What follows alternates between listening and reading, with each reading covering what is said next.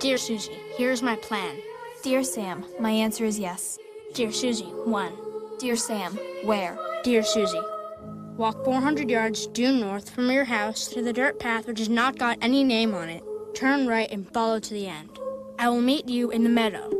Wes Anderson é um cineasta americano realmente inclassificável.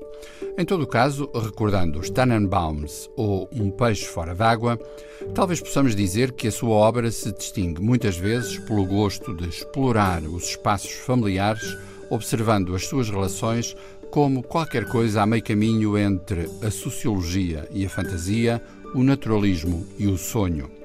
Moonrise Kingdom, a história de duas crianças que apostam em criar uma espécie de reino alternativo, é mais um caso exemplar desse gosto ambíguo, capaz de filmar a maior estranheza com o espírito do realismo mais transparente.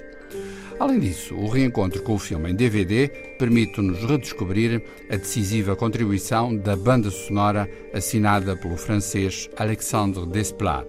Ele é um dos grandes compositores contemporâneos e sabe que a música não se deve impor, mas servir o próprio filme, potenciando as suas componentes dramáticas e emocionais. He does watercolors, mostly landscapes, but a few nudes. If we find him, I'm not going to be the one who forgot to bring a weapon. Me neither.